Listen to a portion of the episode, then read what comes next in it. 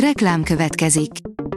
Ezt a műsort a Vodafone Podcast Pioneers sokszínű tartalmakat népszerűsítő programja támogatta, mely segít abban, hogy hosszabb távon és fenntarthatóan működjünk, és minél több emberhez érjenek el azon értékek, amikben hiszünk.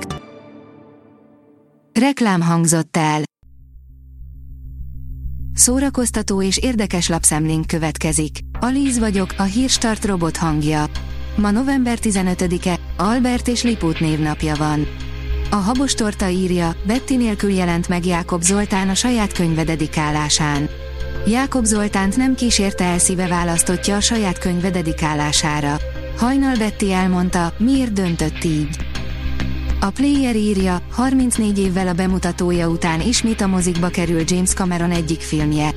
Cameron már jóval az Avatar, a víz útja és a Titanic előtt is az óceán megszállottja volt. A mélység titka 1989-ben került a mozikba, és a rendező a mai napig vallja, hogy ez volt az a film, ami beindította a CGI forradalmat. A VMN oldalon olvasható, hogy a Niát felemelő történet egy hosszú távú szóról, aki majdnem a saját egójába fulladt bele.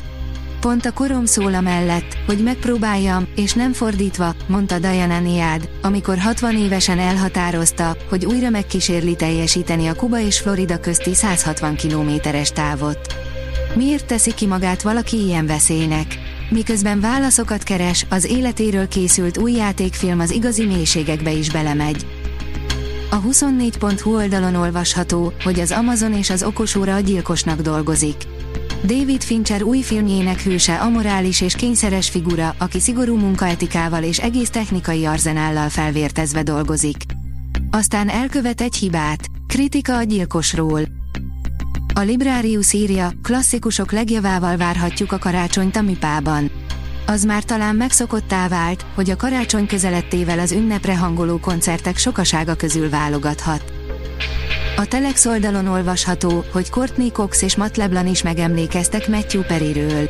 A jó barátok sztárjai korábban közös közleményükben azt írták, később többet is mondanak, ha lesz hozzá erejük. A Monikát és Joyt játszó két színésznek mostanra lett.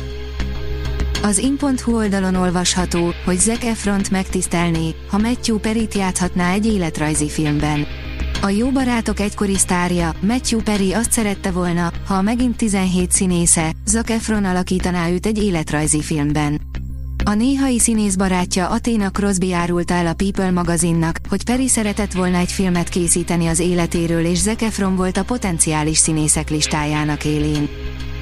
Leonardo DiCaprio tényleg csúcsgázsit kapott a megfojtott virágokért, írja az igényesférfi.hu.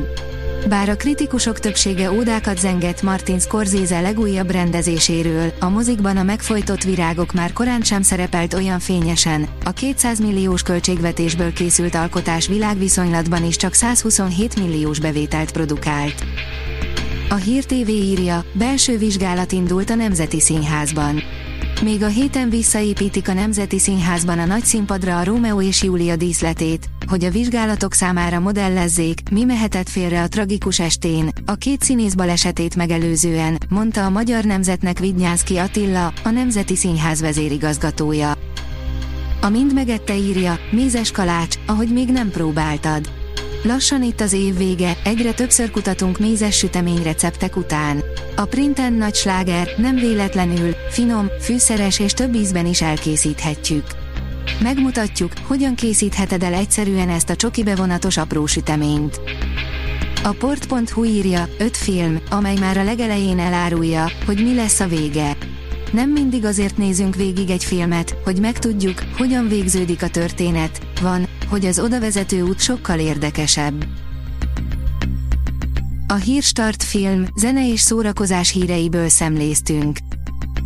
Ha még több hírt szeretne hallani, kérjük, látogassa meg a podcast.hírstart.hu oldalunkat, vagy keressen minket a Spotify csatornánkon, ahol kérjük, értékelje csatornánkat 5 csillagra. Az elhangzott hírek teljes terjedelemben elérhetőek weboldalunkon is. Köszönjük, hogy minket hallgatott!